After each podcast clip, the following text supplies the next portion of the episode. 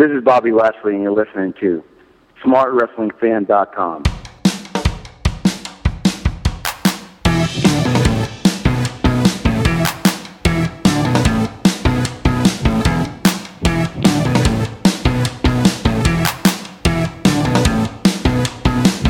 Greetings, everyone. Salutations. Welcome to Smart Wrestling Fan, the podcast about wrestling where we talk about wrestling for the last 18 years.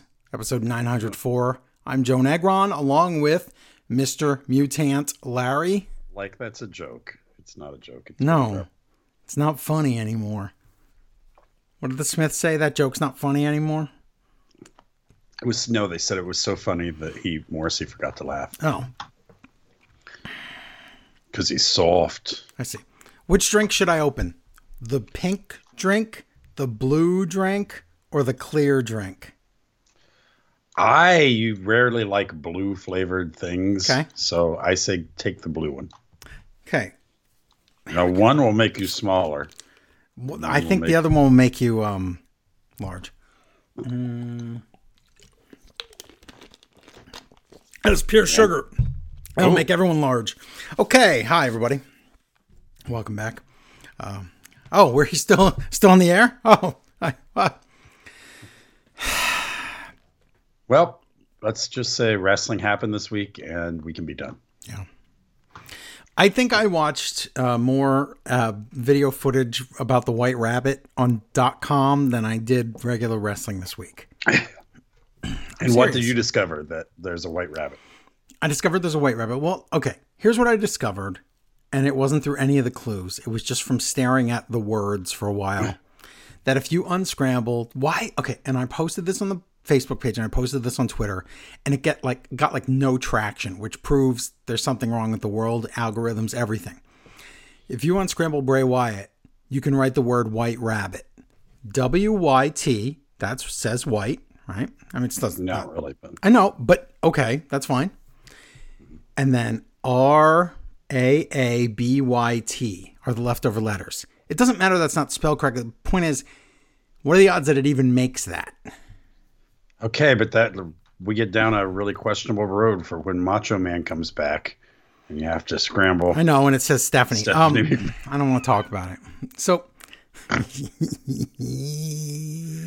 that is the only proof of God that I've ever found in all my years on Earth. Yes. I think that's more proof that we're in a simulation and somebody's messing with us. You think so? Wouldn't you say? Hey, one man's God's another man's hard drive. I thought you were going to say programmer, but close enough. Welcome to the Cafe 80s, where it's always morning in America, even in the afternoon and at noon. Our waiter looks just like John Travolta. Yeah, looks like. Was that on The Simpsons? It was. Before he was on that movie? That's right. What was before he was movie? In Pulp Fiction? Yes, Pulp Fiction. Isn't that weird? Yeah, when he was just Bob Areno leftover. Yeah, looks like Bob Areno. Like it's Bob Robert Areno to you. It is. I know him personally, Bob Areno. Okay. Well, we're going to talk about wrestling this week. As long as we brought this up, How many of the Sweathogs are left alive? All of them. Everyone's alive. No. Even the little Horse Shack? Even the little Horse Shack. Oh, he's a little horse shack. Horse radish. Well, Mr. Cotter died, right? Welcome back. He's not a sweat hog. Well, he was when he was in high school. Okay, honorary sweat hog, whatever. Sweat hog from the old crew. Legacy sweat hog, whatever you want. Legacy sweat hog. But we weren't counting him. I thought you meant current sweat hogs. Current by meaning 1978. No. Current. No, said no one ever. Okay, so. Can you believe his wife really believed she was going to be the star? Yes. They sold it as it'll be about you two. And then there'll also be first day you show up and you see the sets, you know what they're going for. Yeah. Hold on. There was a QR code right there in the show. Did you see it? Yep. Did it take you to a picture of a sweaty pig? It did. He was playing a flute. Is it true that pigs can't sweat? Cause then Sweat Hogs isn't. I think they can. I think they pant through their tail. Of it. Yeah. Everybody sweats. Everybody sweats. That's what R.E.M. said. Everybody sweats. Okay. Nom, nom, nom. Or I don't know if that was a backpack impression or if that was a William Regal impression. William Regal's off the chain lately. He is amazing. I love it so much. Okay, well, let's talk about wrestling because it wasn't that big a deal this week. No. I mean, like next week will be better. There was more White Rabbit stuff. Next week's going to be huge because we have two pay-per-views. Well, we have one pay-per-view and then we have Battle of the Belts. So we have two special shows to watch plus the four normal shows. So we have six shows to review next week. So it's going to be a big program. But this week, pretty normal, uneventful week except for the White Rabbit stuff. We'll talk about all that. But first we have to do the news. But before we do that, thank you to all our lovely patrons. I love you patrons so much. Oh, you're so yummy, like a marshmallow. I want to eat you up. Yum, yum, yum, yum, yum, yum, yum, yum, yum, yum, yum, yum, yum. That's William Regal right there. He's amazing. He is quite the entertainer. He is good. So if you haven't got in on the action, patreon.com/smartwrestlingfan is where all the content is. All the extra content we do, all the extra shows we do, a bunch of millions of billions of back content and other things like that. Maybe it's not millions and billions, but it's hundreds, if not thousands of pieces of paper, pieces of podcasts. Bits and pieces. And if you're on $10 Time Machine, we just put up a new episode of Smart Wrestling Fan Retro with the hardcore ECW Hardcore Heaven 97 review is on there with That Week in Wrestling. Crazy. Like rhyming poetry. It is like rhyming poetry. We have a brand new episode of the 13 Ghosts of Scooby-Doo Fan. That's up. Yoink! Did you listen to that one yet? Not yet. It's been Are you gonna? Long weekend. Probably tomorrow when I'm off work. Okay. Well, you should. I'm not supposed to be listening at work. Oh. I do sometimes. What are they gonna do?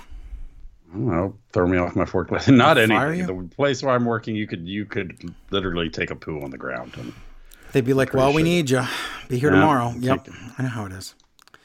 So do all that. Get stuff on the Patreon. Go on the ground. $10. Yes. Go on the ground. Roll around.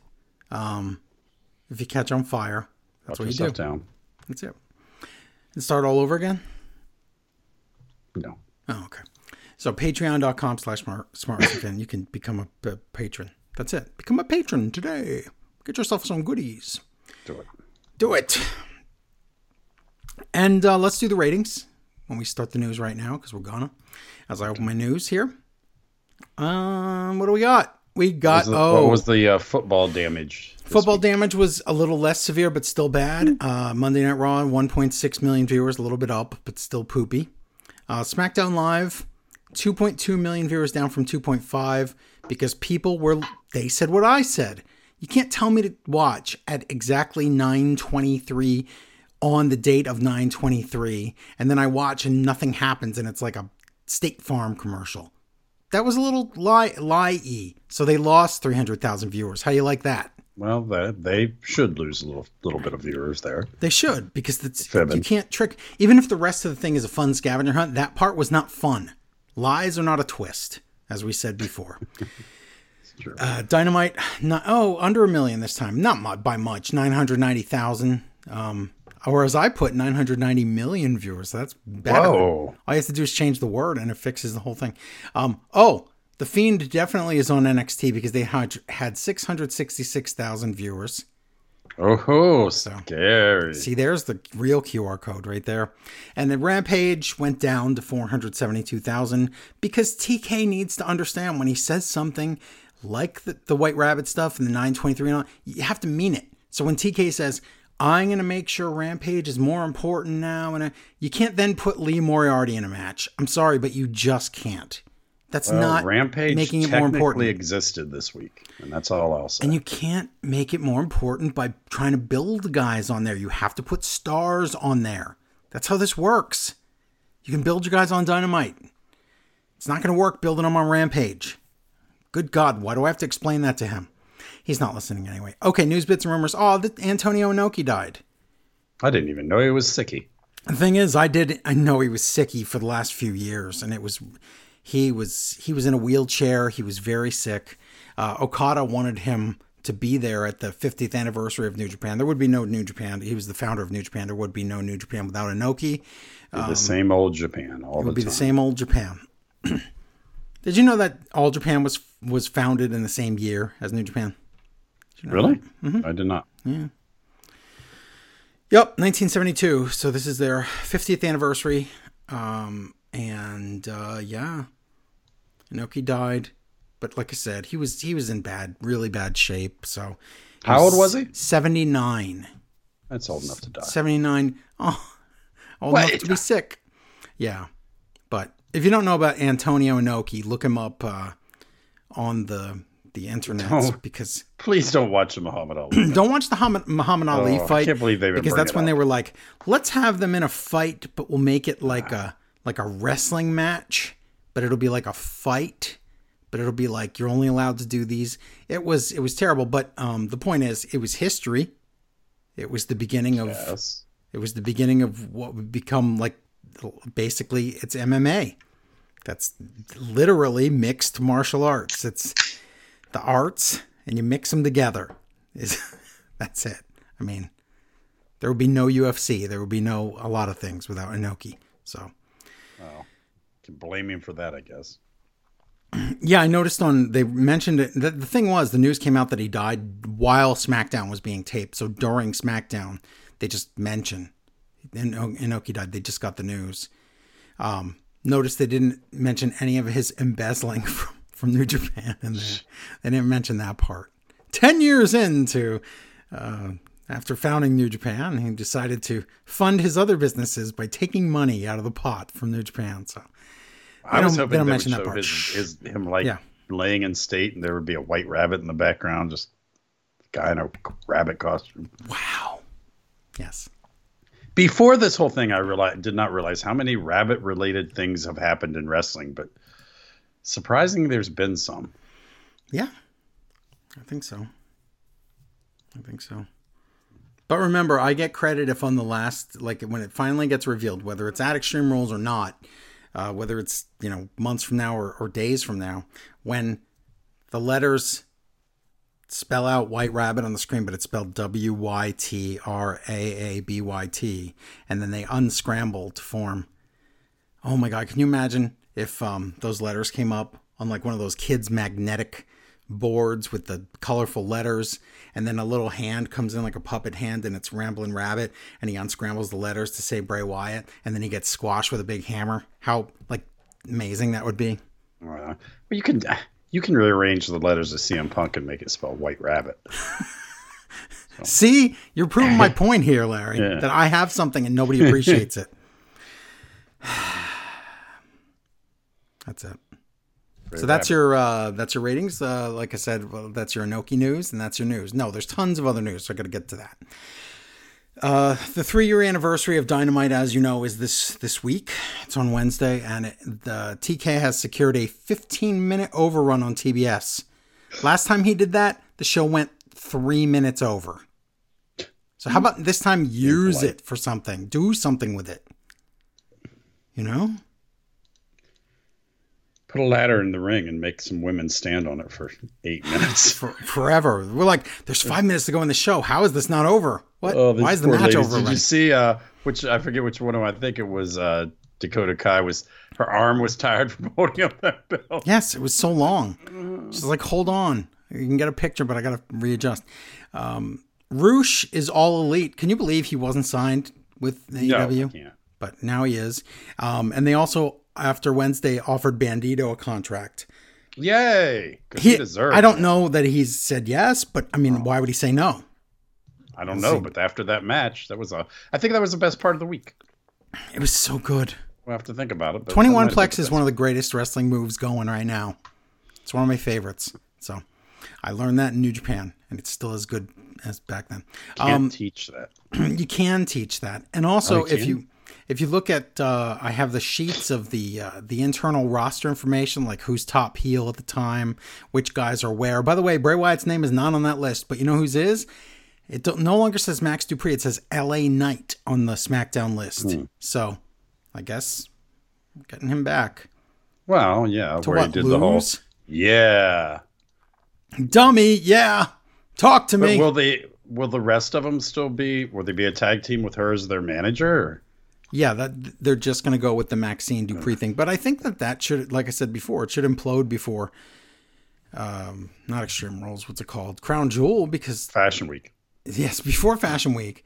I would say before Crown Jewel, Mansoor has to be turned back into Mansoor again, or Mansoor, whatever his name is. Mansoor's a different guy with problems. Also in the news, that Vice is going to do that Vince McMahon documentary about the hush money. Good. It's going to air sometime before the end of the month. So I thought that was interesting. Unless Vince gives him a couple bucks. Unless Vince gives him some money. But also remember when we said this like months ago, Real Sports with Brian Gumbel was going to do one. And then they just like stopped. There was like no word out of there. Like they got paid off or something. Hush money to Brian Gumbel. That would never happen, would it? That's incredible. Wrong station. That was ABC. Nice try, though. I don't know what you do about stuff like that, because that is a big effort to do all these documentaries, and then more news happens later. It's like you couldn't do one on Sunny because she's going to be arrested. Right, she'd run over a different guy next week or whatever. Jeff Hardy, he's going to commit a crime in 2 weeks. That's true. That's a good point. That's a really good point. But by the way, remember Vince McMahon? Whatever happened to him? Wow, I am not missing him one bit. Not at all. The last thing I heard was you telling me he went out to dinner with some weirdos. Yeah, he went out to dinner with John Cena and two women. I guess one is John Cena's wife and one is some woman, some girlfriend that looks like Linda McMahon, but she carries her purse in her mouth like a dog. That's the last thing I saw. I can't imagine a woman more suited for Vince. I agree. I agree, but Linda puts her purse in her mouth. Now bark. Right after Randy Orton had it. Ew. That's your news. Let's do some Dynamite. Dynamite. Okay. So Dynamite is from the Liacouras Center in Philadelphia, Pennsylvania. Excalibur, Tony Schiavone, Taz. And we're told it's an all-new era in all elite wrestling beginning tonight. That's weird that they say that. Why is that? Because, well, I couldn't tell. And then the way the booking was, it made me think it was true. Okay. Well, there's the Jericho Appreciation Society, all in purple, which was really good. Purple suits. Plus, Luigi Primo. Oh, my God. He's so funny. His face is, like, just hilarious. It's hilarious, and Taz, it's the Pizza Jones. Pizza Jones, and they're like, that's not Luigi Primo. That's just some regular pizza guy. What? But I guess he's going to make New York-style pizza for everybody. But no, Jericho says nobody gets pizza. So, yeah. So Jericho's a huge heel. Yeah. That's one of the more healy things I've ever seen. No pizza. Yeah. The only thing you could do that's more heel than that is all pepperoni pizza. Oh, yeah. People are gross. Or say you want pepperoni and then eat my only slice of cheese, you jerk. I hate you, everyone that's ever done that to me. It is. You're a really nasty person that does that. Jericho says no pizza for anybody. And he says no one even knew what Ring of Honor was, but now everybody knows I'm the most famous Ring of Honor champion ever. That was a weird line. I mean, I get that that's the story, but it really... I'm already doubting that this buying Ring of Honor like was the best idea ever, even though he got it for cheap. But it's Jericho's making it seem like we really shouldn't even bother. Well, I'm beginning to think they just wanted more belts to spread around. And then they didn't want to invent their own. Yeah. No, the inter right-hand side of lower North America belt. Mm-hmm. But Jericho is going to be a fighting champ because he's going to defend the title against El Dandy. Who are you to doubt El Dandy? Who are you to doubt El Dandy? But Daniel Garcia is there, but he doesn't look like he's really happy to be in all this, goofing off purple stuff. Yeah. But they got him a present. He got Daniel Garcia. He opens up. It's a Gilligan hat, a purple Gilligan hat. Oh, my God. That's embarrassing. So he's like, he's had enough. He says, do you think this is all funny? Would it be funny if I hit the pizza man? And he hits the pizza man. Garcia's had enough. Daniel Bryan comes out with terrible music. What is up with him and his music stuff? I don't know. He says, I don't care if you're with Jericho, but you can join our club too. And they all yell, and they get Garcia wants a tag match. That's the first official invitation to the Blackpool Combat Club, right? But it wasn't from towards Steven Regal. It doesn't matter. He's allowed to, by proxy, he's allowed to do that, Brian.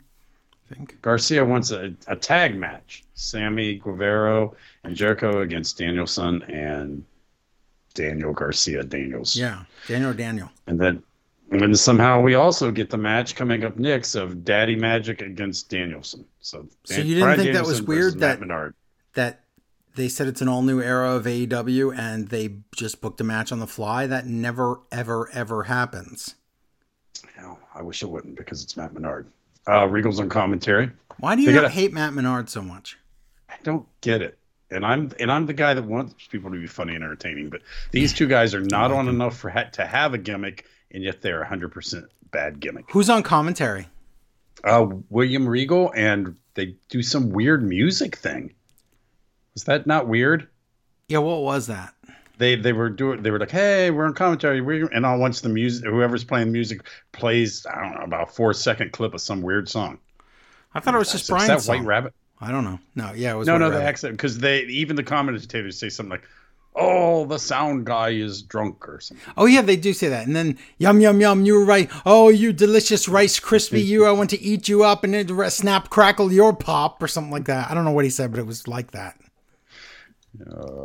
So they wrestle, but all I can see is those big Dalmatian spots on Daniel Bryan's back.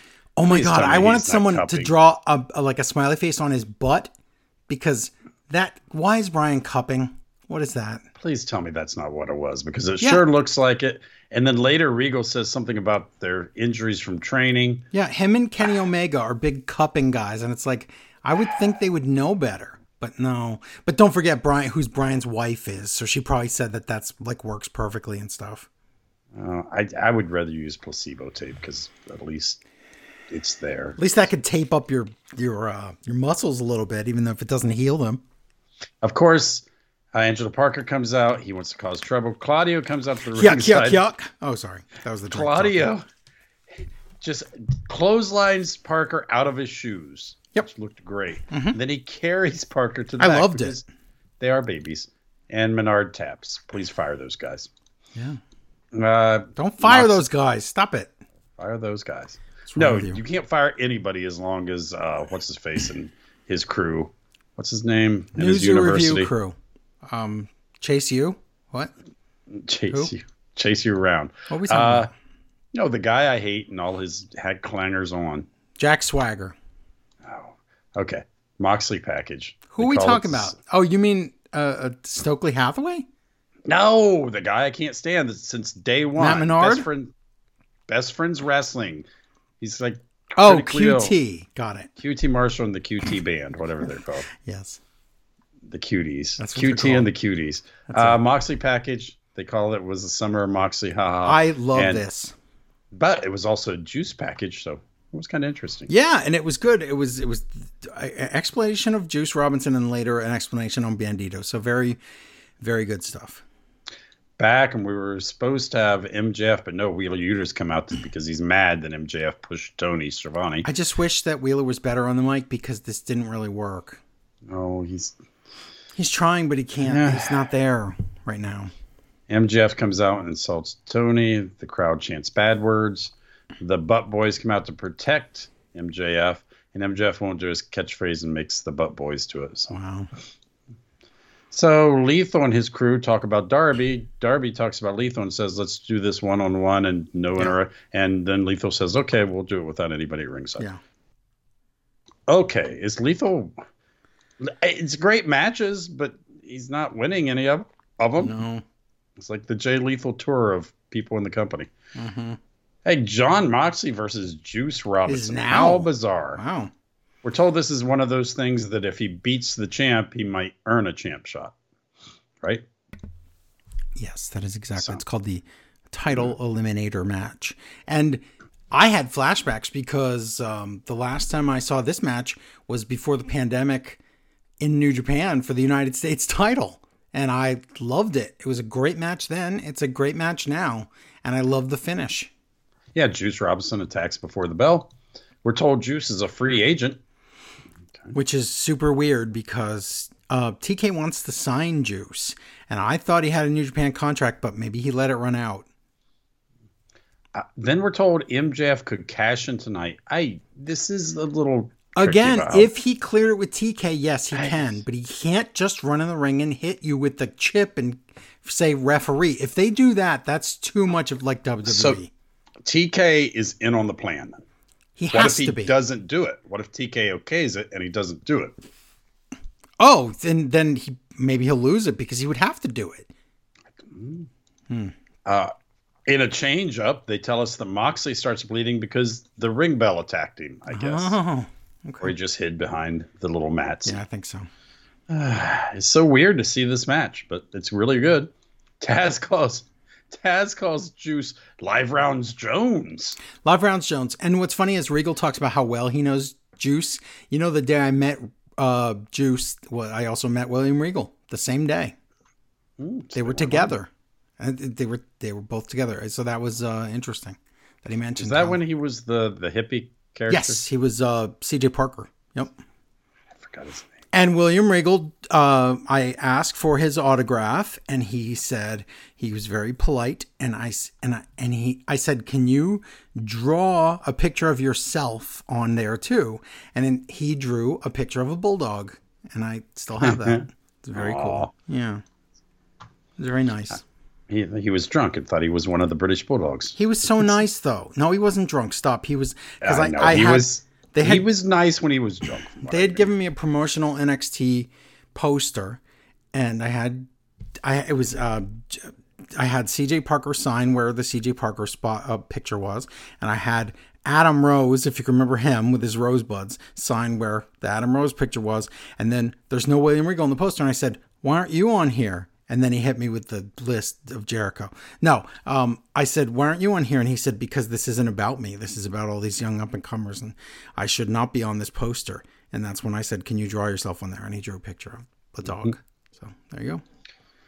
Yeah. That's my William Regal story. I don't even know how to draw with Juice Robinson. I'd have ruined your poster. I wouldn't care. It's funny. It would be funny anyway. The fans usually are pretty good, but I got the feeling they weren't into this match until the match got good itself. I would have thought they were a little more excited about. Yeah, I don't know what it was. This crowd. They did get into it because the match was so good. You would have to get into it by the end. Yeah. But Juicy Katami and Juice taps. So. Wow, he tapped quick because Juice's character, his role as rock hard Juice Robinson in the Bullet Club is that he's a big coward. So he's not at all what he seems. Like somebody I know. MJF is up in the skybox and he's not happy. No, he's not. Adam Page comes out and he says, "I want to fight out here." But MJF says, like, "I'm up in the skybox and I'm going to say things and no one can get me up here." But behind him is Wheeler Yuta. And I didn't expect that. They fight all around the audience. I like that. Yeah. Package about Tony talking about Bandito. Yeah, that's good. And it was enough to get you interested and then later on. Yeah. Saraya. Oh, Saraya. Introduced. Will you ever? I told the story last week about why it's Saraya, right? Slayer concert. Yeah, okay. This was the train wreck of the week. She is not good. She even said she was nervous. She doesn't know what she's saying. She exchanged the tongue motions to a limited amount of tongue motions, but then way more talking. That's terrible. Yes. This is bad, and Britt tries to save it and barely saves it. So. Okay, but to her defense, she's here to tell us how amazing it is she's here, and there's nothing for her to do, and she is nothing. But we'll get to this. Tony says she completely changed the women's division in one night. Well, back in WWE, but not here. Yeah, not here. She didn't do anything here. She says. She gets up and she says, "I was the revolution here and I'll be the revolution here and I'll be the revolution." Oh my God. And then she's like, "I'm nervous." And it's like, yeah, you're bad at this. Tell me when Paige's strong point was ever talking in her whole career. Remember when they were like, "You can like do things on SmackDown," and all she couldn't think of what to say when the camera turns on. I went Paige here, and that went viral. That should tell you everything you need to know. I don't think she would say she's good at it. No. I'm not even sure she thinks she's good at the entire wrestling thing. She just needs something to do. Regardless, she's not cleared to wrestle. This is the crowd is confused. She's not cleared to talk either because she shouldn't be cleared to talk. This is bad. It's real bad. The dumb fans chant, "This is your house." Really? Really? That's all. Because that's all that there is. There's the only content. Is this where she says her boss listens to her? Oh no! She says she admits she's nervous. She calls out all the ladies. Guess what? They were all ready, but only the faces come out. And she says Toni Storm is the best champion AEW's ever seen. And the crowd boos. The crowd doesn't like that.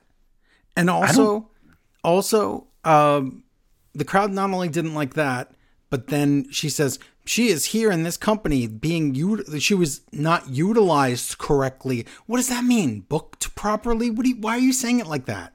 Stop. Where does she say? It's in my notes where she says about a boss. I think Britt has to come out first. Okay, but Britt comes out with the heels. And Britt's great because she says, I don't know if you watched the show or not. And then she says, I'm sorry, but no one even knows how to say your name. It's awesome. Oh, and then Soraya's big comeback is, well, your name rhymes with poop. Wow, that's... Wow, a name rhymes with something. Like something a kindergartner would say. That's great. So then Serena Deeb comes out because guess what? She's getting a title shot, and it's like no big deal because we're all talking about Soraya. Yeah. So she goes on commentary. She says that I guess what she's done that has changed women's wrestling forever is they already had this match, and she said, maybe we could make it a lumberjacks match. Ew, so we're making it into something like WWE would do. How about we don't do that? Yeah. And then she does say, it was so cool to have a boss who would listen to me. That's what it is. And okay, so she's making fun of her old boss, Vince McMahon. I can't stand Vince McMahon, but isn't that the company that paid her when she got injured and paid her when she was having those problems with Del Rio and then paid her to be a general manager of SmackDown and then paid her to do nothing and then paid her to sit at home and make a movie about her and her weird family that wasn't entertaining. And that thing and then paid her to sit at home and make money off of Twitch when no one else was allowed to do that? Yeah. Wow. What a horrible, horrible boss that was. Now, admittedly, the only reason they did any of that is because they didn't want a suicide on their hands. Yes, but the point is they did all that and gave her so much money to do nothing, and then she even dares bring up... Wow. Okay, whatever. So it's a good thing she made this a lumberjack match because why did it need to be a lumberjack match? I don't know, but as soon as it became a lumberjack match, the crowd died. They were like, I don't want this. What is this? So yeah, it's the interim women's title, champ Toni Storm versus Serena Deeb. I would just rather see the match straight up. Me too. Yeah, but all the commentaries talk about Soraya changing the women's division. I don't know how. Because lumberjack matches. What do you mean, Joe? That's how. The lumberjacks fight around. It's awful. Avalanche pile driver thing. Storm wins. And then Soraya is so happy. If she's going to be like a general manager or something, she's already aligned herself with her it's not fair already. She hates everybody else. Yep. That's really Tony stupid. Has the Acclaim and Billy Gunn. Next week is National Scissoring Day. I don't even know. I don't even know what to say. Isn't every day Scissoring Day if you're brave enough? Acclaim has an open contract to defend the titles. Keith Lee comes in. He says Swerve isn't here. He's mad at Billy Gunn. And Billy Gunn says he has two words for you, scissor me. Now that's when he said Swerve wasn't here, and we all know Swerve was at that. Remember that rap concert they were at last year with SmackDown? They took SmackDown there for certain matches. Remember that? And Carmella wrestled in front of the crowd. Yes, I do now that you said this. That was where Swerve was this year. But... what's horrible is the Hurricane, I almost call it Hurricane Eli, but that's not right. Hurricane Ian, that caused a lot of flooding and other problems and delayed and canceled flights. So that was the real reason tonight's Dynamite is weird because TK didn't fill out the whole, anybody who thought might not be able to show up. He just didn't book them in matches, and then he figured he would just fill in the gaps when they got there. So that's why we got the beginning of Dynamite the way we did. Well, I hope Swerve took all those rappers that have been in the wrestling shows for the last 2 weeks and took them back to... He's going to bring them all in for Rampage, baby. Come back. Tony watches Andrade separate Private Party and Butcher and Blade from fighting. Yeah. Then Matt Hardy comes in. He says, hey, Private Party, you should quit and come back with me again. I apologize, even though Private Party... They beat up Matt. They kicked him out of the group.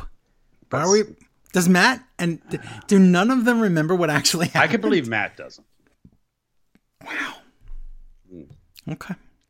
Concussion. Ricky Stark versus Eli Isom. Poor Eli Isom. He was a thing in Ring of Honor, and here he's just a squash guy. Yeah, spear, squash, Rambo, Shambo, whatever. Rambo, Shambo. Yeah. I don't know about Rambo, Shambo. Package about Christian Jungle Boy, Luchasaurus, and Jungle Boy's going to cut off their noggins, I guess. Yeah. Between Jungle Boy cutting off heads and Riddle killing people. Wow, he said he was going to murder Seth Rollins. 2 weeks in a row. Okay. Now the main event, Ring of Honor World Champion Chris Jericho against Bandito. Yes. Ian Riccaboni on commentary. Yeah, of course. Riccaboni. Why wouldn't it be? Jericho's not honorable. So I'm writing notes as I watch, and I'm like, oh, Bandito gets early offense. No, he gets a ton of offense. He gets all everything in this match. Everything. It's lovely. This match is wonderful. I also heard that he lost his clothes. Yes, he did.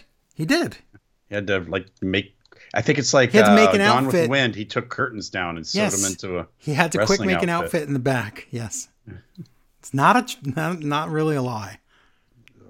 Luckily, there were quite a few wrestlers back there you can get that white hood mask thing from. Oh, wow. It's true. Why is that true?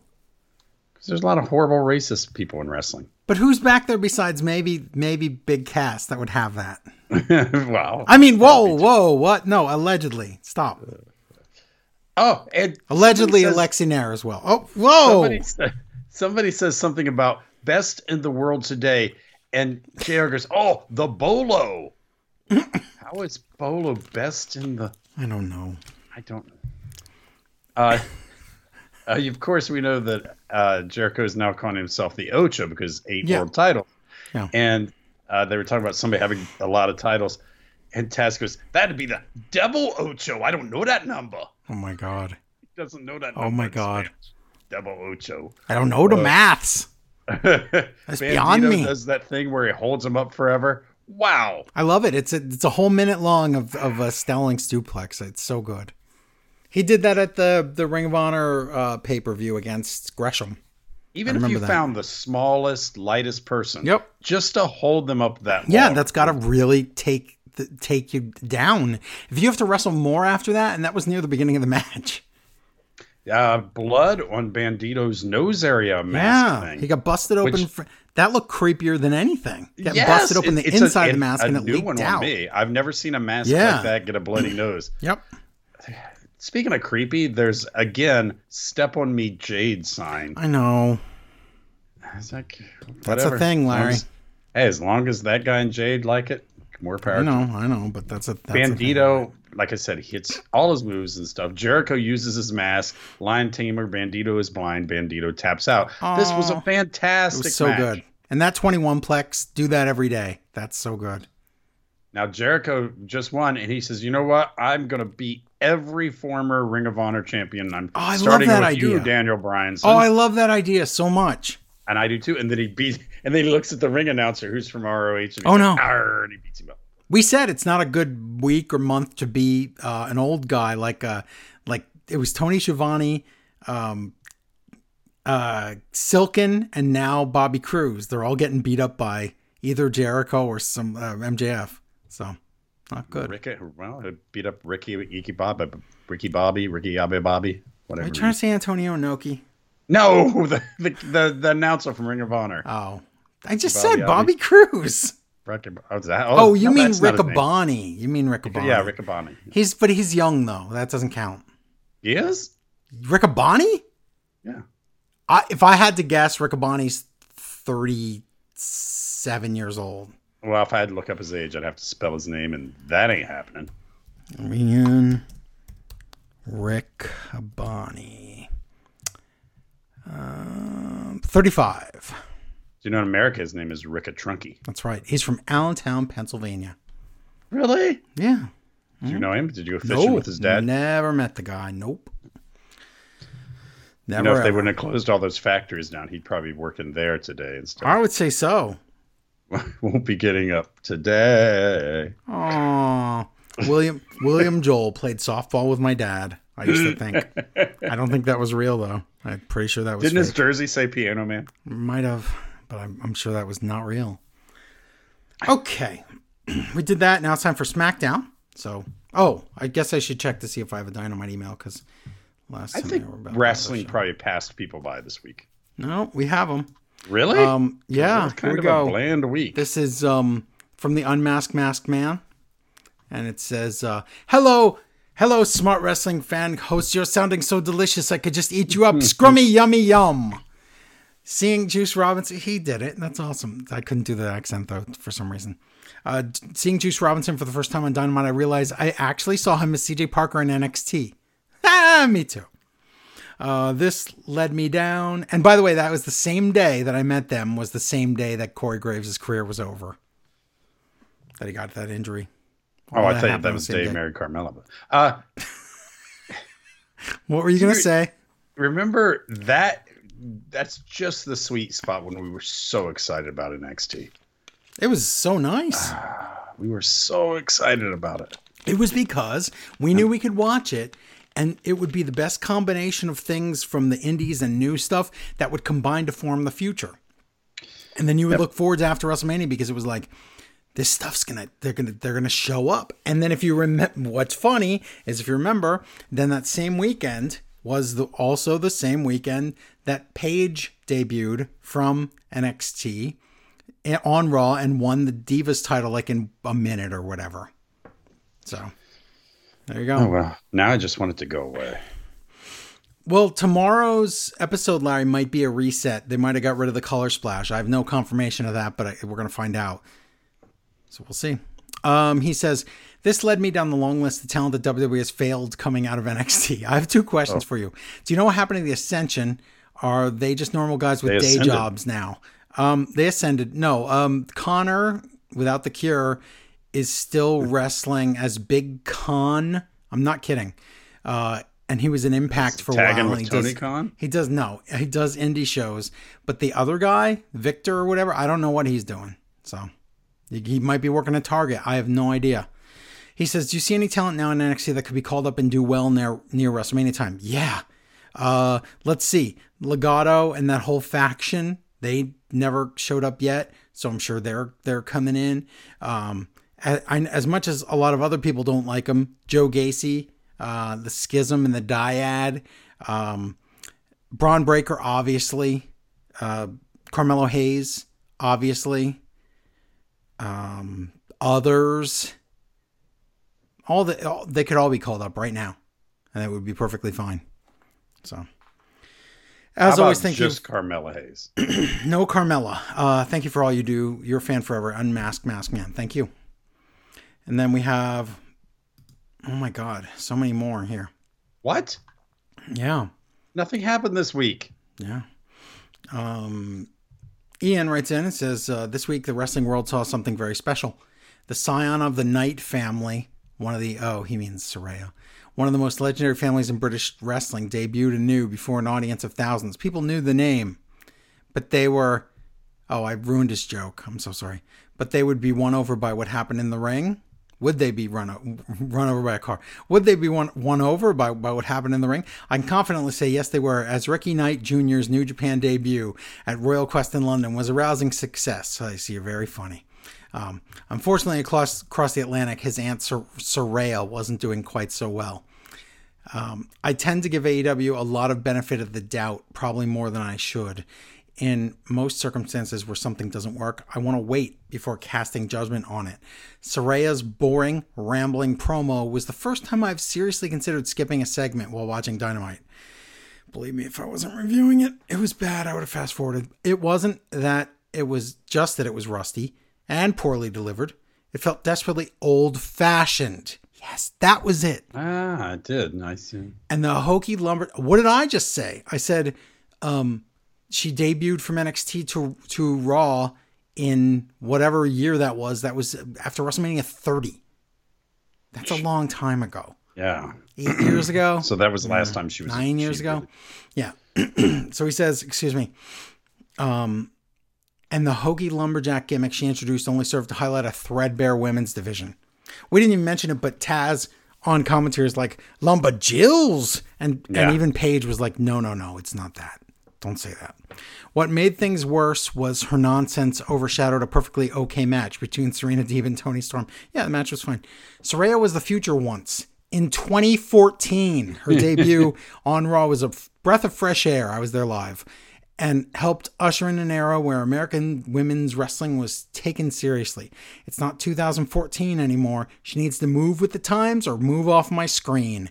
Thanks, Smart Wrestling Friends, Ian. P.S. It's okay, not on... Do you really believe she can move with the times? No. She can't. She's not going to do anything. If you look into a camera and the only thing you could think to say is, Paige, yeah, then there's something. Then maybe TV isn't for you. That's all. I'm not saying you can't get better. I'm saying it's been almost a decade. I think there is a point you say you can't get better. And a decade is pretty much. But I'm saying so many people can get better. Some people just can't. And I don't know if she can. P.S. It's not on New Japan World yet. But when it's up, watch FTR versus Aussie Open. I'm so sorry. I pronounced it wrong. From Royal Quest. One of the best tag matches I've ever seen. I heard the same thing. I heard that FTR Bald said it was the best tag match he's ever been in. So, okay, there you go. All right, SmackDown. Yeah, SmackDown. Live from Winnipeg in Canada. You know that slow, sluggish, boring SmackDown intro. Are you ready for a good time? So they updated it with the latest people, and Charlotte's still in there. They're like, well, she's still alive. She's going to be back soon, probably Saturday. I'm thinking Saturday, right? I don't know. Does she want to be? I think they would take her back if she's ready to do something. Liv and Ronda thing needs a bit of Charlotte in there because I guess I could see Ronda winning and then Charlotte showing up. How about that? That's fine. This Liv experiment was dumb. It's not great. Sami Zayn and Solo Sikoa against Ricochet and Madcap Moss. Why the Usos have today off? Because that's what Cole just last week was so intense. Cole just said that, and I'm like, what? But then that's a lie. Didn't you know that if you have a title match, you get the next week off because they're really rough? I guess so. That's what Cole says. Madcap Moss's theme and Tron are so terrible and generic, and I hate them for him. I wish that I don't know. But the lights go out for a second, just like that time on Raw, but I don't think it's an accident anymore because no one ever talks about it. They ignore it. I think it's part of this. And then there's the finish. Cole says, there it is, the spinning solo. What a terrible name. You have the rock bottom over here. You have the spinning solo over here. They're the same move. That sounds bad. Whatever. Maybe we'll get used to it. Solo and Sammy win the match, of course. Madcap attacks Sammy. Oh, Madcap doesn't even attack Sammy. He, grabs him by the beard as he's getting up. And Solo beats up Madcap like he's in love with Sammy or something, protecting him to the death. That was amazing. So it's still good, but you were reminded, the Usos not traveling to Canada. I know. But they taped a backstage segment, though. Later tonight, Ronda against Natalya. Ew. Sammy and Solo walking. They go to Roman's dressing room, and this must have been taped when they weren't in Canada because Jey Uso is there after they just said he wasn't. So isn't that weird that they would? Yeah, I noticed that too. I'm like, they made the excuse, and then they also had filmed something to not have to make the excuse. They already had them there, right? Jey lets Solo in the room, but not Sammy. Jey wants to talk to Sammy alone and says, Sammy, I see right through you. I know what you're doing. And if you put the family in jeopardy, and Sammy looks at him and goes, how about you take it up with Roman? And then he goes in the dressing room anyway. So, woo! Jey Uso playing the Bad Ooze is pretty awesome. I love it. Now we get Karrion Kross and Scarlett. Weird video. It's a very odd video with strange music. And then there's a QR code at the end. Oh my God. This rabbit hole is like the worst white rabbit hole I've been down. Wait, how many of you have been down? A few. Okay. Just one. Nice. No, seriously though, it's a pig playing the flute. At first I thought it was Porky Pig, but when I look at it more, first of all, it didn't work on the phone. I had to go on a computer. So I go on the computer and it's not Porky Pig. It's one of the pigs from the Three Little Pigs Disney thing playing the flute. And there's music, and they cut to this big bad wolf, and then this really, really scary looking realistic wolf, and then dead pigs, and it's really gross and terrifying. Did you do any of this? No, because you do it for me. I know I do. And then there's a phone number you can call, and then if you call it, then there's a hidden message. There's Morse code. There's letters that spell out the word Bel Air. So maybe Alexa Bliss is going to attack Bianca during that Beverly Hillbillies, right? I'm starting to think that it's exactly Hills. That is. And then there's this one was just, it was too much. There were too many things. There was more stuff, but that's all I'm going to say. I didn't see anything pointing to Raw. Is it going to make sense in the end, or is it just stuff? I think it's just going to be Bray Wyatt and we're just going to forget this stuff. Okay. Backstage. We'll do more on Raw. Backstage interview with Austin Theory. He says Drew failed in his homeland of wherever they were, Clash of Castles. Drew sneaks up behind him right as Austin calls him an idiot. And Drew's mad and says, you, me, in the ring now. So it's a match. Drew comes out.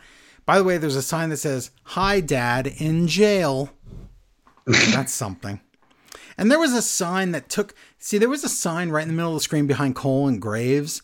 But I don't think that was a clue. I think that was just a fan. Because it takes you right to a quote that was on a Bray Wyatt thing on Twitter. Why would you just tell people that? So that didn't feel like part of it. To me, I've never seen anybody get their sign on quite that way. I know, but do you believe that he right there, that ruined the whole game? If that's right, if that was real or official, we'll see. There's nothing fun about that. He just told me it was Bray Wyatt. Thanks. So Theory comes out, but he has backup. It's Alpha Academy. So the match is Drew against Theory, but Alpha cheats. So it's a disqualification. I don't want this. Drew wins by DQ. He gets beat down. Johnny Wrestling comes out for the save, but he gets beat down. Kevin Owens comes out, and that's awesome that he's here. The faces stand tall, and later tonight there's going to be a match. Oh boy. Backstage, another match. Backstage, Max Dupree. He runs into Maximum Male Models, and they say, we're trying to win a title. Title for longest pose in Canada. What does that even mean? And Hit Row comes in and they break the pose, and this is stupid, and there's so much more of this tonight. I can't believe they're wasting so much time on Maximum Male Models. It's a lot of time spent on that. And couldn't we have just taken them off air for a month and just... I don't know. Just forgotten? Yeah. Yes. Backstage. I'm okay with forgetting this. Shotzi Liar talks to the camera, cutting a promo on Bayley. You know, she has all the puzzle pieces to be something, but she's just a scattered disaster and bad in the ring. So I would say that's her gimmick, scattered disaster. And then the lying part of it, I really don't like. Los Lotharios against Hit Row. Oh my God. She only had a tank. That's true. She only had a tank. We'll find out later. Larry, Los Lotharios against Hit Row. What do these people have in common? B-Fab, Maxine Dupree, Max Dupree, and Scarlett. What do they all have in common? Fake names. Besides that... NXT. I'm looking at them all. Okay, there's that. What else? Tag teams no one cares about? No. Nick Khan must be sitting there just like stewing over how much of a waste of money this is. This wouldn't happen under Vince anymore. This is four people that don't do anything, and they're all getting paid. All of them. They just stand there. They're getting paid to do nothing. But they're doing... what they're told is the problem. Yeah. Yeah. They have B-Fab wrestling at house shows against Natalya. Oh, Ich is right. Hit Row wins this match. Who the F cares? Backstage, Ronda is terrible.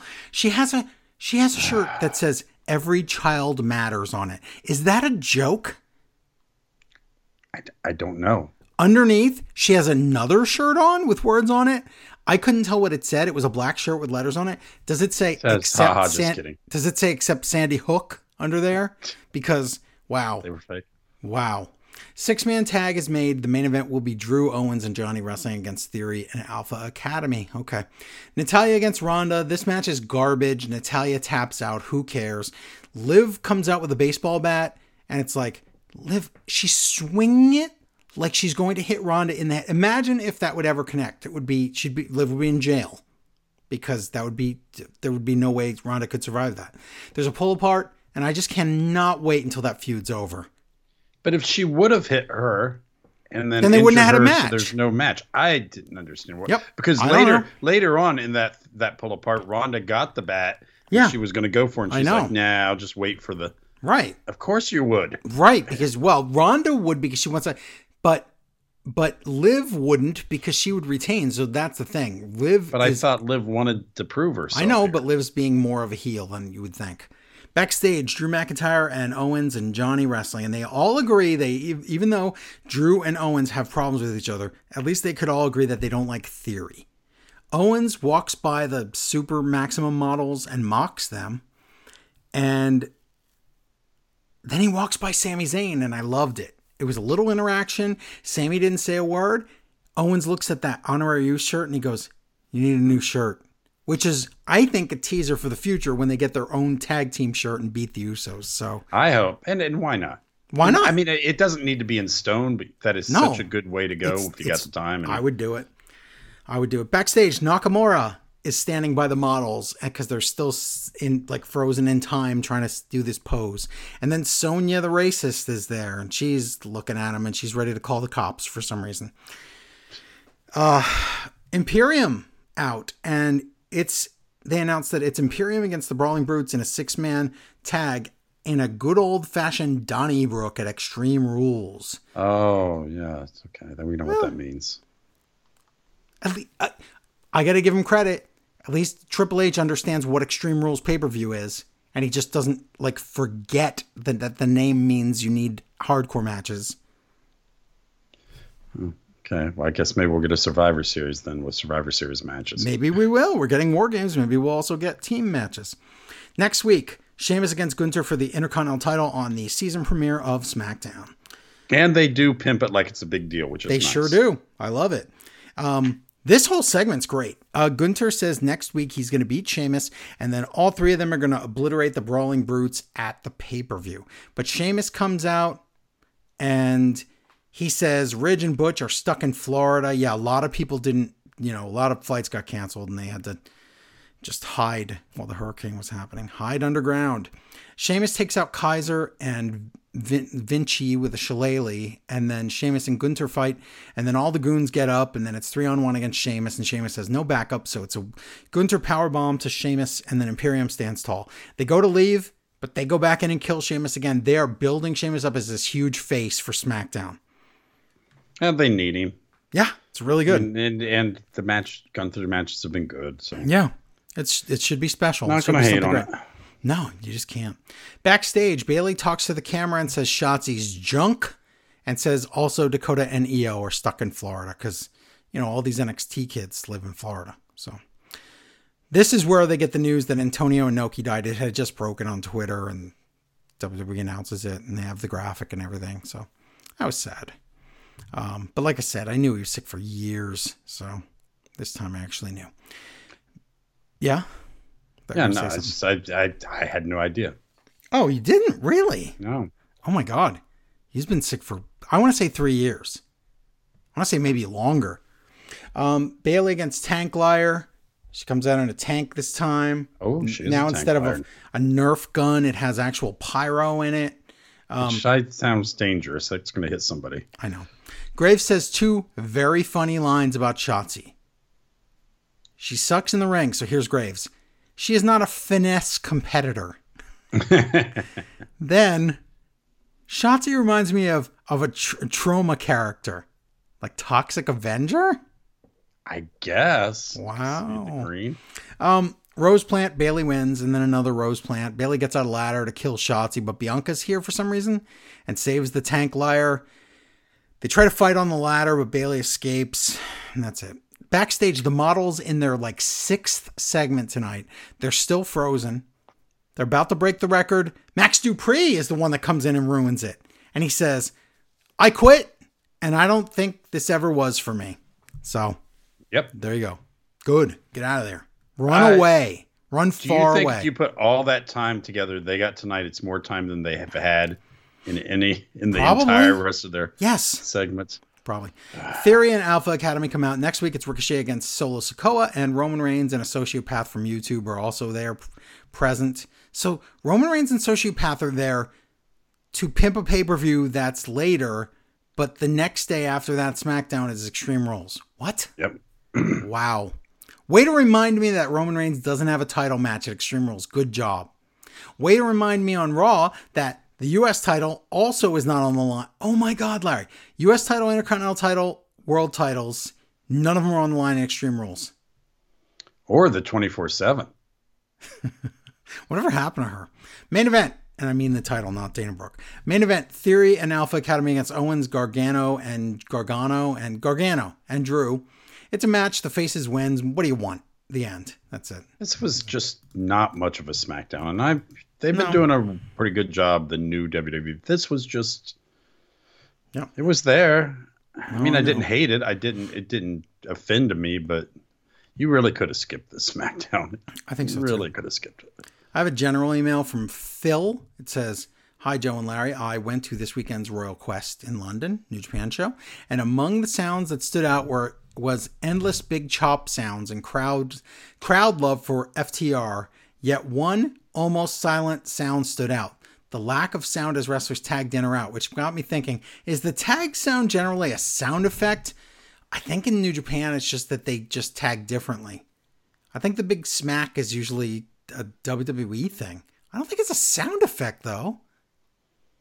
You don't always hear the tag. I would bother with that. You don't. No, I'm just thinking even Raw tonight. You don't always hear the tag. Interesting, though.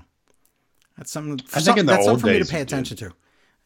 Yeah, maybe. But now I'm going to pay attention to that. Just like how I had to pay strict attention when I realized that Cole and Vic Joseph and even Coffee Liar, they always used to go, tag. Every time there was a tag. Tag. Just to keep track. Even if it would interrupt someone else. Tag. That was it. Tag. Okay, Larry, it's time for Rampage. It's Rampage. It's a short show. I know. It was a nothing show. Lizzie Corrales Center, Philadelphia, Pennsylvania, Excalibur, Jim Ross, Tony Schiavone, and hey, no Chris Jericho. Good. It's Rampage, babies. Yep. Tag team titles, The Acclaim versus Butcher and Blade versus Private Party. Wow. I don't know why either of those tag teams would have a shot. They talk about it later in the night when the Butt Boys segment shows up. Yeah. Now, well, I'll get my other point that Jeff Hardy or Matt Hardy watches back save Jeff Hardy's. I don't think it's Jeff. Fans sing about The Acclaim. So, well, like The Acclaim do a rap. That's good. They did a rap live on Rampage. That was it was taped. It wasn't live. Their raps are not as edgy as they were. They needed. Well, no, this one had to be about the match and the wrestlers, and there wasn't much to say. So I'm just saying, people want edgy on these raps. Stupid signs with too many words of them in the audience. Yeah. Smart fans suck. National Scissors Day is coming up next week. Why would Andre Andrade be so mad at Butcher and Blade and Private Party when he's got a 2 out of 3 shot here? I don't know. I'm starting to worry about Andrade and leaving to be with Charlotte. I'm a little worried here. Yeah, the Acclaim win. Of course, they just got the title. Yeah. Lexi has the firm backstage. Remember Morrissey and Hathaway and the Guns? I do.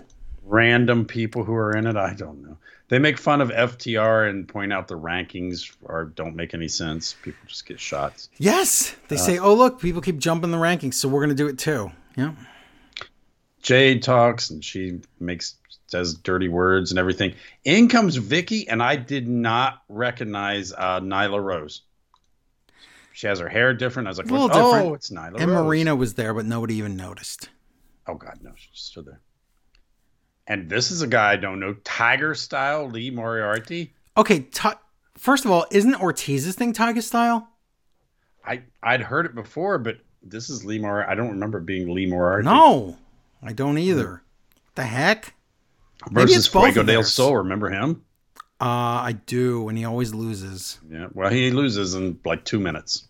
Then Morrissey beats up Fuego a little bit more, too. I just don't understand how this is something that, like, TK is like, okay, if we put the Acclaimed on the opening match, that'll get us good ratings. It's like, yeah, but the rest of the show, even if it's good, has to be important, too. It can't just be good.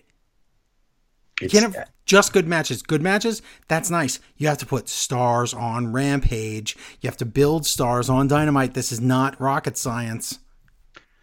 Lexi has Dark Order and Hangman back there. And, of course, Andrade has to come in and hit on 10. I don't know why. This is insane. And I don't even really understand. It's not Andrade's language barrier. He's just talking in circles, and I don't know what he's saying about 10, and then there's who threw what out of I don't know what. So it ends up somehow a match next week. Oh my God. With 10's mask versus Andrade's career in AEW. How do you do that as a first match? It's so weird. But to make it more confusing, the firm comes in and they're like, hey, Andrade, we heard that Matt Hardy's tampering with Private Party's contract. Ha, get it? See, so we're doing that now. Oh.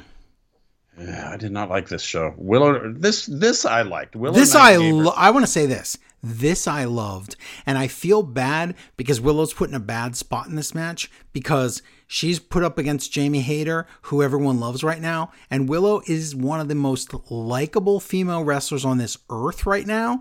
And they should be doing something more with her. And I don't care if it's keep her off TV or just start building her up slowly as this underdog coming from behind. And then eventually give her another match against Jade and have her win the title. I would do it. Hey, I mean, she's been okay. This was her best match by far. I loved this. Yeah, and Jamie Hayter was great. I am a big Jamie Hayter fan.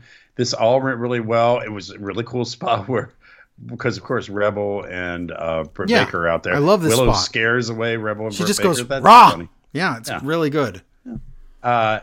There's some weird backbreaker, but she did it on Willow's head that looked like... Yeah, like it was a neck breaker. It was disturbing. Yeah, good. Really good. Hayter wins, but Willow was really good. The best I think I've ever seen. Yep, me too. We get a video on Wardlow. I know. Why is this a thing? Because we don't know what to do with Wardlow now, maybe. They both have titles. And it's almost like they're the same guy from different companies. Like they're... This would be really cool if there was a side-by-side show about Ring of Honor, and then you brought in the Ring of Honor TV champion to put against or with in a tag team with the TNT champion. This all would work better if Ring of Honor was a real show, but it's not. Yeah, I don't know what that is. Don't care either. Yeah. That Hollywood Ryan Nemeth Oh, my guy. God. No, He's still alive. I think it's Nick Nemeth. Nikki. Whatever. He's still alive. He comes out. Dolph Ziggler. No, this is Dolph's brother. We're in Philadelphia and Ben Franklin's dumb and Liberty Bells are stupid and everyone's dumb and Hook comes out and attacks him. And then Hook goes to leave and those trust busters, Sonny, and who remembers those? Is this like the night of the returning people that no one knows? I guess. So, yeah, those trust busters are out and they have an envelope with them. Yeah. The Hook takes. I don't know. And don't. Why would you trust Hook? He signed up to be with. Oh, that's right. He did. There was a whole thing where, you can't trust Hook. I'll just say that. Video and Swerve Strickland at that music festival to find. They need rap stars. More rap stars. Give me more rap stars. Yeah. Video on Hangman Page versus Jon Moxley. Hangman has that golden ticket. And the funny part, though, was they go to Hangman. Hangman is good. Hangman said, well, the big difference is that the crowd powers me up. I get my power from the crowd. I love this so much. Me, and they're like, it's in Cincinnati. And he goes, oh, bleep. It was so good. That was funny. Yep. Mark Henry has John Silver and Rush. And they're going to do the main event, but Rush. It's up next. Why is Rush in his costume? Stop! I don't know why. He looks like Lord Steven Regal did back in WCW. A little bit. Remember, he would be all frilly and stuff. I remember that.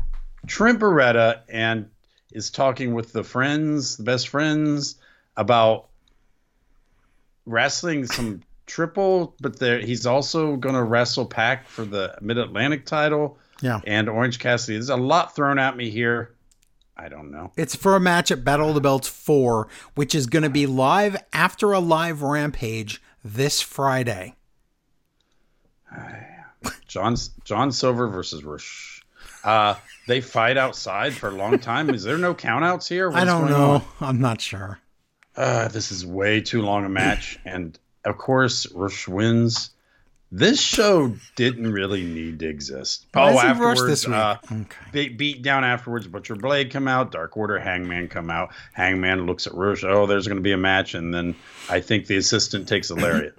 And then, but as soon as Hangman looked at Rush, like a minute later, there's, wow, Tony Khan made it official because he saw them look at each other. Here's the only thing I could think of. You write his name in your notes, Roosh. And you're reading it like shush this week. Am I wrong? Probably not. Okay. Tell me why this Rampage. I don't know. I don't agree with TK and these Rampages are going to be important. Now, I believe him about this week's one because it's Mask versus Career. So that actually is something, and that's live. So this week should be a good one. Besides that, I don't know. So I don't. I gotta say, when WWE's product's not good, this Rampage, you shouldn't watch it. I don't know why. You shouldn't watch it. I wouldn't say that. You shouldn't have watched it. If you watched it without commercials, like 45 minutes, I would say it's worth it. Excuse me, but I wouldn't say it's incredibly important. It didn't. No, it kind of wasted my time. I gotta say that. That's mean. Well, let's do Raw and see if that wastes your time. How about that? It bored me. It was a little stretched out. Raw Live from St. Paul, Minnesota. Judgment Day come out to open the show, and they announced that... How tired are you of Judgment Day? Oh, very tired. When I hear that music, I fall asleep. But I still like the Dominic and Rey stuff, but the rest of it, a little boring. However, what a weird place to put this. They bring up a graphic, and it ruins later in the night. The graphic says... At Extreme Rules, Daniel Cormier will referee the Fight Pit match between Rollins and Riddle. What does that have to do with Judgment Day? I think that was an error, and it was too late, and they couldn't take it back. Well, a lot of this Judgment Day crossover, everybody's involved in different things. It's fun, but it's also, you better keep track of this stuff. Yeah, I know, but that had nothing to do with this, and then it ruins the segment later, and poor Cormier, I felt bad for him. Really? Yeah. You didn't? I thought it was bad that he wasn't there in person. I thought that was pretty bad myself. Riddle and Rollins have a no contact clause tonight, so they're not allowed to touch it or the match is off. Okay. Finn Balor in the ring. He puts over Edge's return to wrestling and says, it's great. Edge came back, but I'm going to put him out. At Extreme Rules, Edge will have to quit. And Damien. I hope Edge doesn't have to go somewhere he's never been before. And not only that, I cannot take one more week of Edge is beat up and can't wrestle, and then 3 weeks later he comes back and he's the big return. I can't take it. I don't want it anymore. But what was with Damian and Rhea in this segment? They every time something would happen, they'd be like, "Yeah, you go." They're like cheerleaders. This was stupid. Dominic gets on the mic, and this is amazing. He says, you want to know who my real father is?" And he never tells us. And then he says. Hefe, I hate you, dog. He hates his own father. Ray is in the back crying. Dog. And his dog. That's harsh. Balor points out his own mistake. He's like, last week, you messed me up. He's a goof. And then he says, AJ Styles, you can still join this group, but if you don't make me do bad things to you, because I will. So the match is Balor and Priest against AJ Styles and Rey Mysterio. Later tonight, Candice LeRae against Dakota Kai that was booked last week. Rey is there outside the ring cursing at his own son, and Dominic once again goes down on his knees and says, hit me, Hefe Dad, hit me. Rey won't put his hands on Dominic, so in the ring, Balor pins AJ with the stomp off the top rope, and AJ gets up, and he looks at Rey, and he basically does the where were you, and shoves Rey and says, it was all your fault, we lost the match. Rey leaves, all sad. Rey's going to go kill himself. This is really a depressing story. I don't know is Rey going to join the Justice Society? I think he might have to, just to be near his son. After Rey leaves, Balor and Priest beat down AJ Styles, and even after AJ's all beat up, Balor looks at him. He's still trying to convince him to join the group. So it's still not over as far as that goes. All right. Earlier today, Lashley gets interviewed. They say, it's been 3 months as United States champion. The second they said that, I was like, okay, his title reign's over. I think he's losing it next week. Yeah. He's just so grinny and happy. Well, I don't like that he's always backstage. He does not wrestling as if he was injured or something. But he's not. He has a match next week. So Lashley says, I beat everybody that's been in front of me. So I want to face someone new with the same hustle that I have. So Ali comes in and he's like, hey, how about me? I would challenge you for that US title. And Lashley's like, well, I'll consider you later. And Ali's like, no, you will not. We're going to wrestle tonight. So they're going to wrestle tonight. So, okay. Backstage, Sami Zayn and Goodus. This is awesome. They're so happy. Sammy's telling a joke. They're laughing. They are cracking up. And Solo's trying not to laugh. Even Solo is cracking a smile. And he's like, that joke's funny. I should laugh, but then I might get in trouble. Badus comes in and he's like, what are you guys laughing at? What's the joke here? And they're like, he's like, you need to take this seriously. We need to put the whole locker room on notice that next week on the season premiere Raw, we're going to have Roman Reigns with us. And he's going to tell you what now. You better acknowledge him. So Sammy's like, so we're supposed to believe they came there just to tell everybody that Roman was going to be there next week. I think so.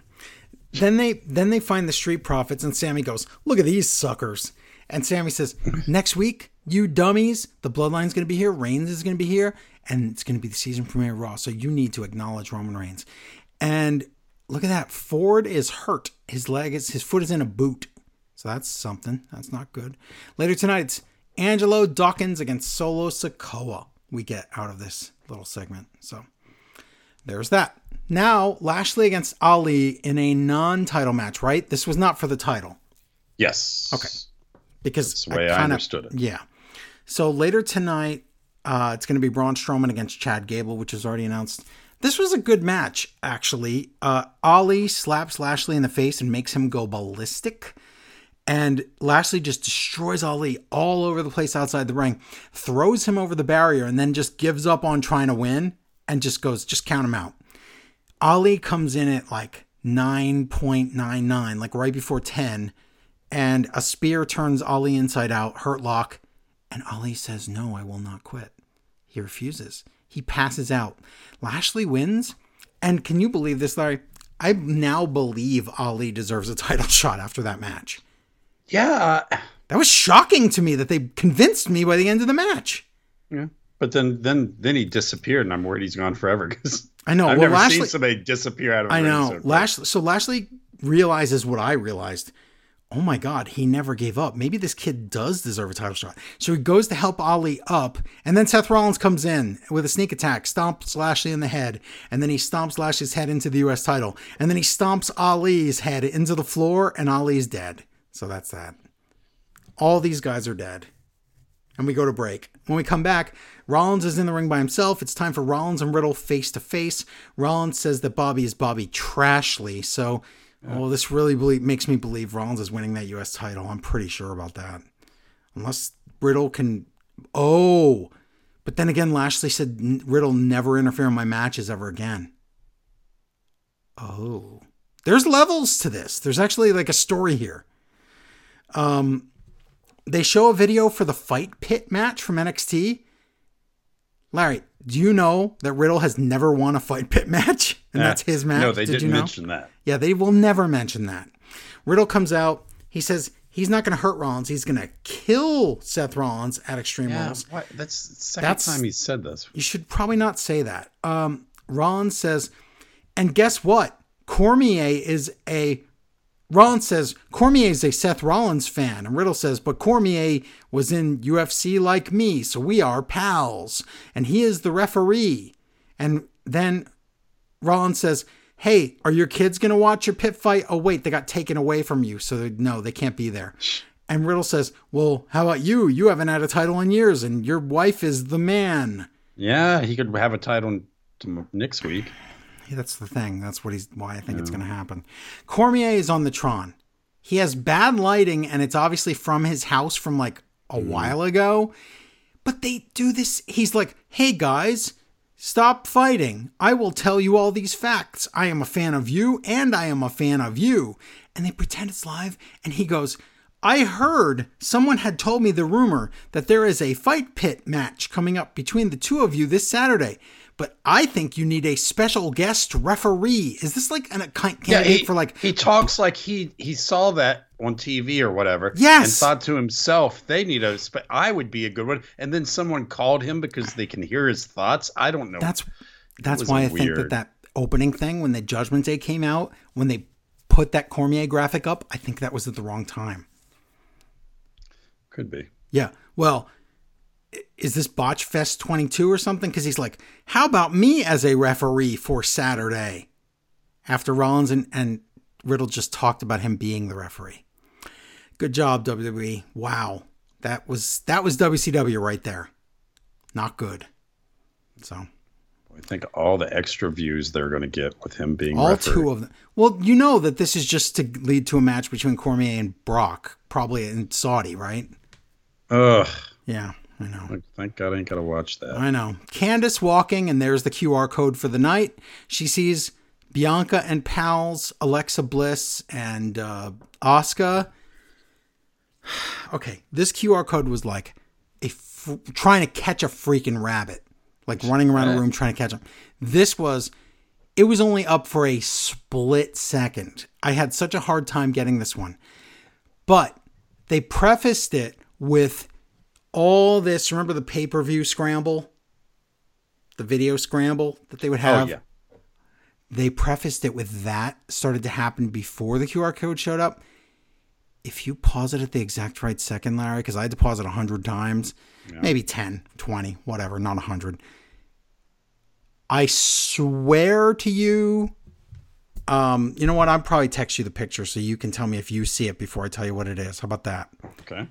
Of course it's gone. Oh my God. No. Okay. I got it. Let me take a picture of this. All right. Help me here. Take a picture. What do you need? You don't know how to use your phones? I could learn. Okay.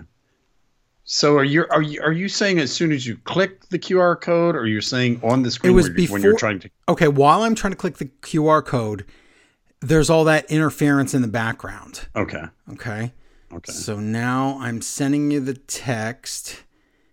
Tell me what you see here. I circled it. You need to be better. Awesome. I love it. I see Alexa Bliss. And what do you see? And a ghosty face above her? What do you think that is, though? What does it look like to you? A guy with a beard? Okay, so you don't see the Fiend. I see the Fiend, clearly. I guess, yeah. Okay. Yeah, I could see that instead of the beard. Isn't that weird? Oh, yeah. Isn't that weird? They aren't going to all that trouble. But for nothing? Yeah, it does look like that. Yeah. And it's by Alexa. Come on. It's right over her head. Mm-hmm. Maybe she's just actually really cursed, possessed, haunted. Maybe that could be too. But anyway, so that leads me down this whole other rabbit hole. White rabbit speaking. Oh, my God. So this one... was this QR code, when I finally got it to work, took me to this painting of Samson. You know, you cut his hair. Is that the guy? Samson's hair? Yeah. Is that him? Yeah. And if you click on it, it gives you a website address for WWE, and then underneath it there were all these clips of this code that I knew I had seen before. It was the Predator language, the movie Predator. Remember those like red lines, and they were like, they look like the Walmart symbol, but then different ones meant different letters. Do you know what I'm talking about? Wow, I know I never got that into the Predator movies. Anyway, yeah, well, this is, I'm remembering this from the 80s.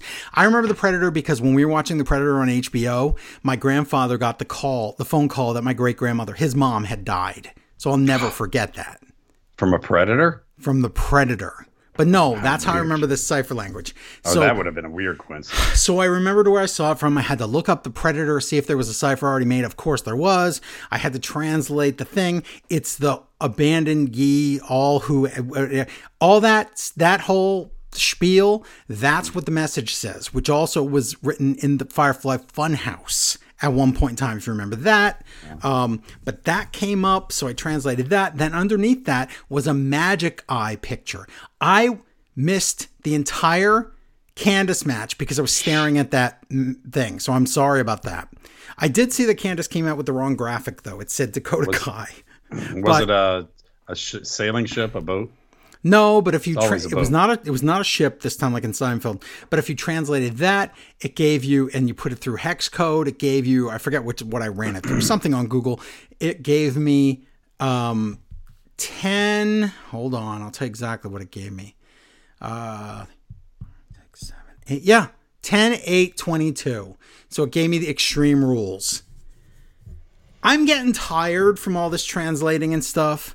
Could we please? Oh, and then I translated another thing, and it was sent me to another thing, and it was another old painting from the Renaissance time, and at the bottom it had this really long number, and it turned out to be a UPC code. It was the SKU of white rabbit milk in Japan. Ew. Can you milk a rabbit? Gross. But anyway, I'm done with the QR codes. Can we please just have Bray debut on Saturday, please? I'm done. Because I'm done now. In the big picture, there's nothing happening. Right. But if that happens, I'm translating the Predator language, I think I'm done. I'm tired. Okay, this is a great experiment. It's really fun. I'm through with it. Backstage, Miz is on the phone. I don't know who's actually doing this. Are people actually doing this besides me? Like, I want to know, our listeners, are you doing this? Are you getting the QR code and scanning it and like translating all this stuff? I'm doing this while taking notes, while watching Raw, and then immediately when Raw is over, doing a show. This is me, and I'm doing the news while I'm watching Raw.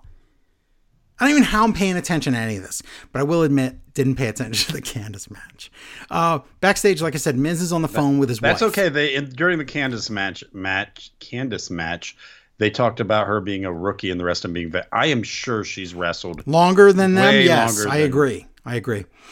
Miz is on the phone with Maurice. He says, "Where's Chompy? He hasn't been seen in weeks. I don't know what's going on. Well, my birthday's next week or this week, whatever. My birthday's this week." And Dexter opens a door behind him and takes a swipe at him like in a horror movie. Then he walks. He just barely escapes it. When we come back to the desk, Graves is like, "Why does this keep happening? And why are we okay with it?" That was awesome. I love how Graves is the only one that cares about the Miz's safety. It's very funny. But Candace comes out, like I said, with the wrong graphic. I did see that. Damage Control out. It's Candace against Dakota. I'm not paying attention because I'm deciphering nonsense. But I did see Bailey shove Candace. Dakota gets a roll up and win. So they had to cheat to beat Candace. Okay, that's fine. They would never copy paste that into the next match, right? Okay, let's find out. Johnny wrestling walking.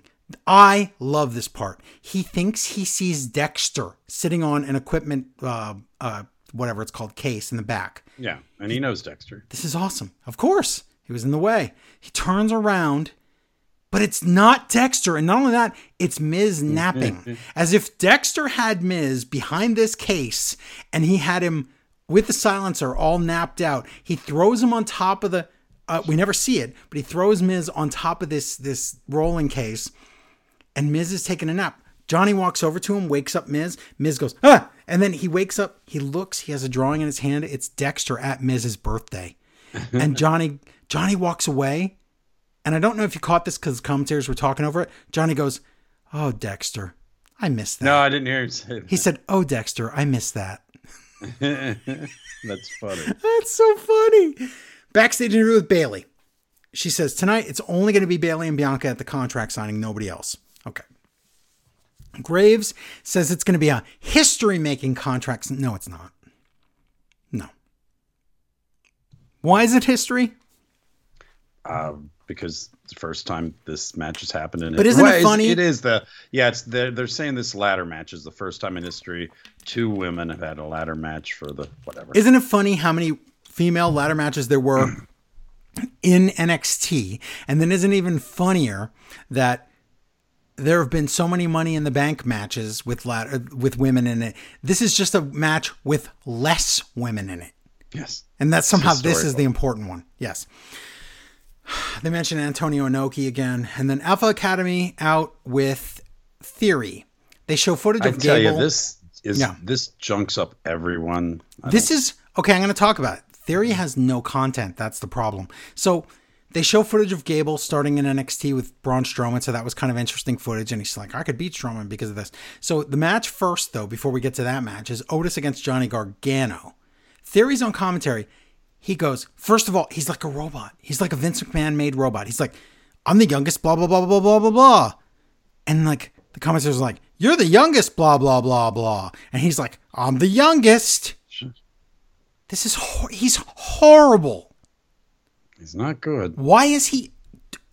This is a failed Vince experiment. How about have him cash in and fail? How about even this? This is even better. You want to give him one of the titles? Have him cash in on Reigns, but accidentally say to the referee something like, I'm cashing in on the WWE title. And then they only let him win that. And that's how you split this up. Yeah, anything. Just do anything. Just please, let's get rid of this briefcase. I hate this guy. Funny. So, the good match, though. Otis against Gargano. Better than you would think. But Johnny attacks Theory for fun. So, of course, Theory hits Johnny with the briefcase. And the ref doesn't see it. So, World's Strongest Slam by Otis.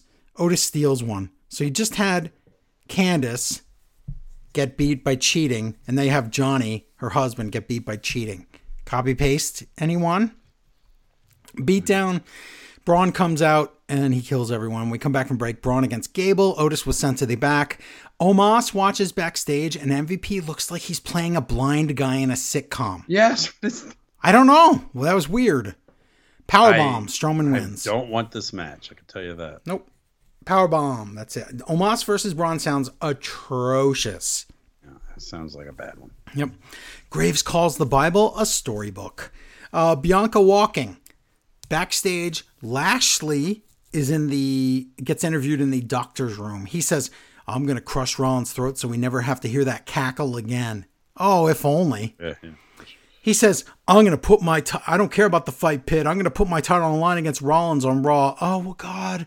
No, why are they WCWing all of a sudden? Why? Okay, I don't know. So explain this. Lashley against Rollins for the title on Monday. If Rollins wins, then that makes sense. So this spoils Rollins winning. If Rollins loses, why would he get a U.S. title shot? This is dumb. Oh, I don't like it. I do not like this one bit. Make it stop. Graves is in the ring with ladders. It's contract signing. Bayley comes out. Bianca comes out. Bayley cuts a promo about how the ladder is symbolic to her and how she had to climb while Bianca was handed stuff. And all those kids in the crowd that love Bianca, that was just like with her, with Bayley. I like that part. I do too. This was a great story. She's like, those are the same kids that were in the crowd, just younger. It was just back then it was different kids, but they all did the side pony like me, and they did all the same stuff as me. They had the headbands. They loved Bayley. They both signed the contract. And then Graves holds it up. The QR code is on there on the back of the contract. I scanned it, but it was the same link. So I guess you didn't have to get the earlier one. Bianca says, Bayley, you were just, you were pretending when you were younger. You were always mean. That's not true at all. It's a story. That's a bad story. But Bailey's story was good. I loved Bailey's story. Bianca's story is just incorrect. Yeah. Backstage, Dakota and Io are beating up Asuka and Alexa. So that's a distraction, I guess, Jimmy says. Bayley beats up Bianca. but Bianca escapes to run in the back and check on her pals. We find out that Asuka got her ankle pilmanized by Damage Control, and Alexa gets mad and wants a match tonight, and she looks right into the camera and goes, "Grr, remember me when I was evil, Alexa?" And I'm pretty sure with the Fiend ghost over her head was no accident. I'm pretty sure that her getting mad into the camera was no accident. And I'm pretty sure her loss tonight is no accident. This is all... Oh, her losing streak has to figure it. This is wonderful if I'm right. They run down Extreme Rules. The Bloodline come out. It's Solo Sikoa against Angelo Dawkins. And they announced that on SmackDown, it's Solo against Ricochet. I guess we knew that already. Sammy cheats. Okay, this was great. Sammy's cheating in the match. Badu says, "Stop it. Let him win on his own." You're going to get us disqualified. Super kick to Dawkins, and Solo's going to win, but the ref's distracted by Sammy and Badu's fighting. So Solo's mad, and he's not mad at Sammy. He's mad at both of them. He's like, "Why are you guys arguing? You're distracting the referee. I'm trying to win my match." So on the floor, Sammy and Badu argue over who should help Solo up to his feet. This is pretty elaborate. He's my brother. It's pretty good. Dawkins punches Sammy in the face, spinning Solo in the ring. Solo wins. And by the way, Jimmy goes, "That could be it." So, of course, Jimmy doesn't watch SmackDown. So he didn't know about that finisher at all. That's nice to know. Backstage, Theory talks to Otis, and Gable's all beat up. Theory says, "Next week it's Theory against Johnny Wrestling on the season premiere of Raw." Okay. Edge pretends to be backstage. They already said he was in Philadelphia earlier. And he basically does one of his hear me out promos. And he mentions Mick Foley. Thing. I'm so tired of this. I'm going to fall asleep. I can't take any more Edge. I don't want it. Does anyone want this still? No, he's just here because they need people. Oh, he should have done his little comeback. I know. I like Edge a lot, but I can't take this version of him at all. I can't. Main event for some reason, Alexa Bliss against Io Sky. What the heck? Main event. It's a match over the moonsault. Io wins. A beatdown on Bliss, and then Bianca comes in for the save but gets killed by a ladder. Asuka hobbles out. I don't know how. Kills Dakota with a kendo stick, but then all the faces get killed. Bliss gets killed in a ladder. Bianca gets Rose Planet. Everybody gets Rose Planet except Asuka. Bailey and pals stand tall on a ladder forever.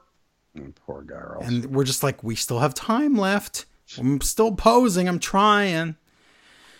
Okay, so I could totally see. I don't know how this would work, but I could see Alexa, just the lights going out and Alexa just being on the ladder with Bianca and then spitting black mist in her eyes and costing her that belt. I could see it. The lights go back out. Alexa disappears. Bailey climbs. Bailey wins. I mean, that's basic. I would do that. I don't want a fantasy book. I think something is going to happen this weekend. So. But what about with that? I mean, that seems logical. That's fine. All of it's fine. There's so much you can do here, but okay, we'll see what they do. I bet they'll do something. I bet they will. I hope they do, because you can't keep stringing people along. You just can't. But I mean, we'll look back on this as a fun thing and not think that it went too long tonight. Once it's been revealed. Yeah, tonight on during the commercial on Raw, one of the commercials, they played the White Rabbit song and the whole crowd was chanting, "We want Bray." So, well, yeah, I mean, they're about done waiting. That's the problem. On SmackDown, we need a definitive QR code that says he's going to be there Saturday, right? A really, really good something. Yes. Yes. And if you didn't notice, in the background during the main event, there was a guy in, not just with the mask, a full Fiend outfit, as if it could have been him in the crowd. And again, like that fan sign, it was in the center of the screen. So that was weird. Did you even notice that? I didn't notice him. Yeah. So. He was, like, if I didn't know better, he was there. I wish I had a picture of that to show you, but yeah. Anyway. It's something's going to happen. I'm just sitting back and I want to just enjoy it when it does. Yeah. I'm enjoying it so much. So there you go. That's your Raw. I have a picture. You want that? You want the picture? Yeah. Yeah. You tell me what you think here. I'll send you this picture. It couldn't have been him, but. I mean, you say that, but why couldn't it have been him? I just think it's fam, but I mean, I want you to look at it and tell me what you think. Check that out. No, that's not him. Well, it's so far away. How do you know? No. I know it's a small guy, I think. Yeah, but it's still center screen. I mean, it's not nothing. So, okay. We'll see. We will see. So, yeah, it's going to be a busy week next week, or this week for us, but next week for the show. We have 6 things to cover, so I'm ready for it. Yeah, well, it could be quite exciting. Yeah, I think so, too. But I'm ready for this rabbit chase to be over, though. I am. Yeah, we'll look back on it, and it'll be exactly long enough. You won't remember it as being too long. I hope you're right. And there goes the blue drink. I just finished it. Perfect timing. Ah, good. I hope I picked the right color. Because you picked it. I didn't pick it. Anything else? No, I think we're good. Then people should become a patron of the show because we just did a new retro. You got to go get it. $10 Time Machine. Or sign up at just $5 a month. For $5 a month, you get this show before anybody else. You get it first. That's a special treat. Yes. You don't have to wait for the free iTunes feed or Apple Podcast feed or whatever, however you get your shows, Podbean feed, however you're getting it. You don't have to wait for that. You get your own special feed, and then you can listen to the show right away. That's good. You get that. You get lots of back content. And then if you're really curious about the retro stuff and the Scooby-Doos and all that other stuff, then it's go up. Also, Lost episodes are up. Oh, some Lost episodes. I know. But the good Lost, not the bad Lost. Not Lost the show, Lost episodes of Smart Wrestling Fans. So I put another one of those up. So go get that. That's a secret. Don't tell anybody. That's just for you. $10 Time Machine. Wink, wink. We're in the special club. Do that. And then I believe that's it. So watch Extreme Rules. Watch Battle of the Belts 4. But for today, that's our show. Thank you, Larry. Thank you, listeners. We appreciate it. Remember, WYT RAABYT. White Rabbit equals Bray Wyatt. Bye, everybody.